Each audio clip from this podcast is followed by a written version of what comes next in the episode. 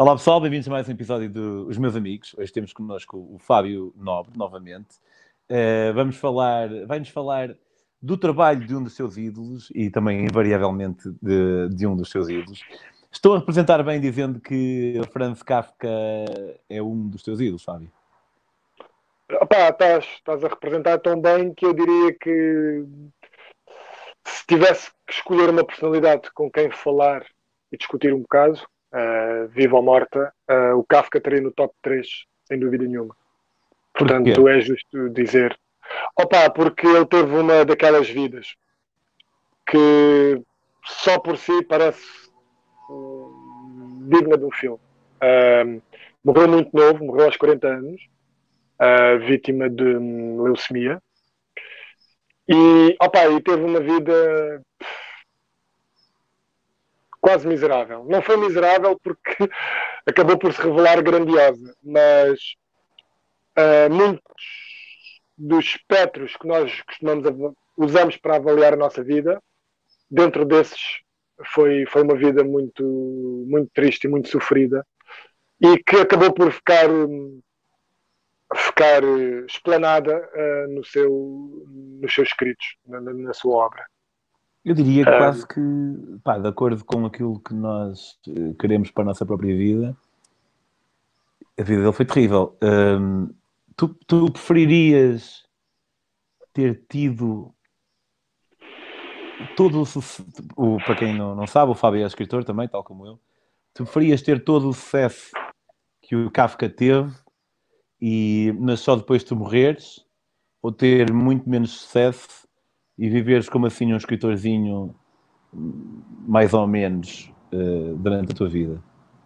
Opa, isso uh, é a dicotomia entre uma visão egoísta ou altruísta, porque a verdade é que aquilo que Kafka deixou influenciou o século XX. Ele morreu em, no primeiro quartel do século XX, morreu em 24, se não me engano.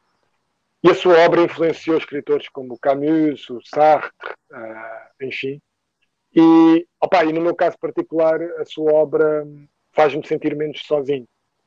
Portanto, a vida dele foi trágica, opa, porque me sinto percebido. Um, isto dito assim, de chofre, pode, para quem não conhece o autor, pode, pronto, pode soar a nada. E olha, um, um dos pequenos exemplos de, da minha paixão por Kafka está aqui nesta tatuagem, está a ver? Isto yeah. é o Kafka, e isto é o escaravelho uh, que representa uma das suas obras-primas, que é a Metamorfose. E é, foi uma forma de eu recordar e de eu tatuar na pele um, algo que me tocou tanto cá dentro. Porque a Metamorfose é daqueles livros, eu tenho aqui, tenho aqui, é daqueles livros que, cuja dimensão uh, não se mede um, pela sua dimensão física, porque é um livro incrível. E eu queria ler-vos o primeiro parágrafo, e se calhar ler o primeiro parágrafo é um, um bom pontapé de saída para, para aquilo que hoje quero falar. Quero falar aqui de Kafka em particular e da sua um bocadinho de, de, desta obra também. Um, força, força. Ou melhor, desta obra em particular e de Kafka em geral. É um parágrafo pequeno. E é daqueles desconcertantes. Talvez ao, ao nível deste eu só encontro o, o início do, do Estrangeiro, de Alberto Camus. Um dia de manhã, ao acordar dos seus sonhos inquietos, Gregor Samsa deu por si em cima da cama, transformado num inseto monstruoso. Estava deitado de costas. Sentia a carapaça dura e, ao elevar um pouco a cabeça, via a barriga arredondada, de cor castanha, dividida em faixas rígidas arqueadas, e no alto dela a cobertura da cama em equilíbrio instável, quase a resvalar. As muitas pernas, penosamente finas em comparação com a sua atual corpulência, tremiam diante dos seus olhos perplexos. Este é o primeiro parágrafo da Metamorfose, em que a personagem, Gregor Samsa, que é daquelas que ficam na história da literatura, se vê transformada num inseto.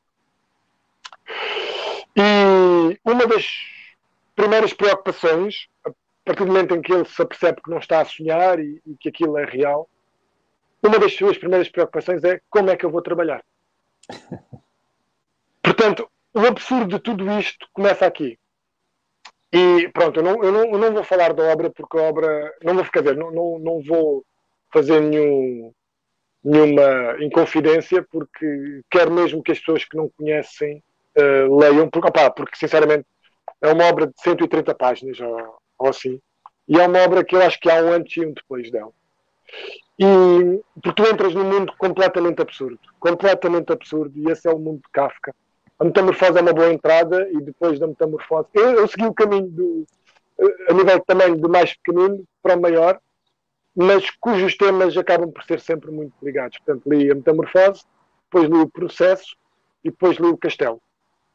Um, opa, e é um, e é um, toda a sua obra fala de alienação, fala de, do desencontro entre o indivíduo e o, e o, contexto onde está, e fala de uma profunda solidão que nasce da incompreensão e, e do medo.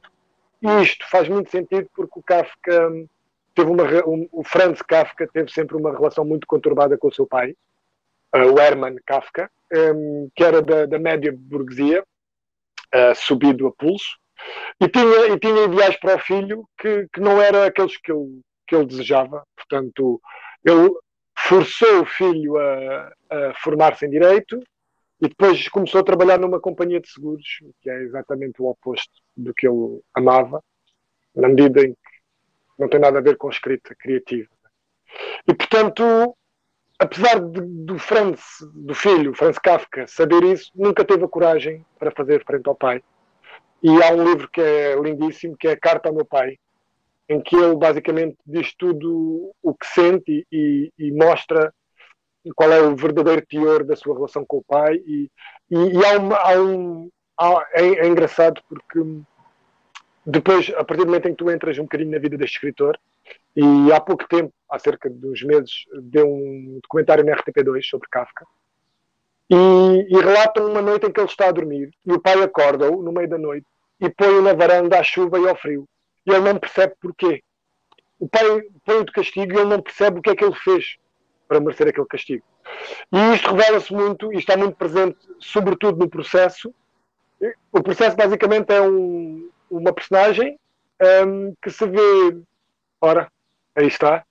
Tu já leste o processo que eu te ofereci? Não, ainda não li. Uh, ainda não li. Opa, o, o, processo basicamente começa quando uma a personagem, um, que é o Kay, só, uh, é, é, se apercebe que foi condenado, é, tá, foi condenado de algo e vai ser julgado.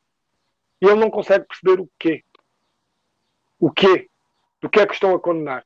qual é as acusações que recaem sobre ele. e basicamente isto vai ocupar o livro todo.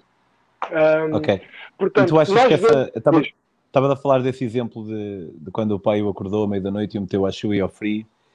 Um, achas que isso, uma pessoa ver-se numa situação que não sabe porque é que está a viver, ou porque é que foi colocado nela, achas que pode ter sido um bocado uma espécie de ponte para a ideia que deu, que deu origem à metamorfose, tipo, porque é que isto me aconteceu? Exato.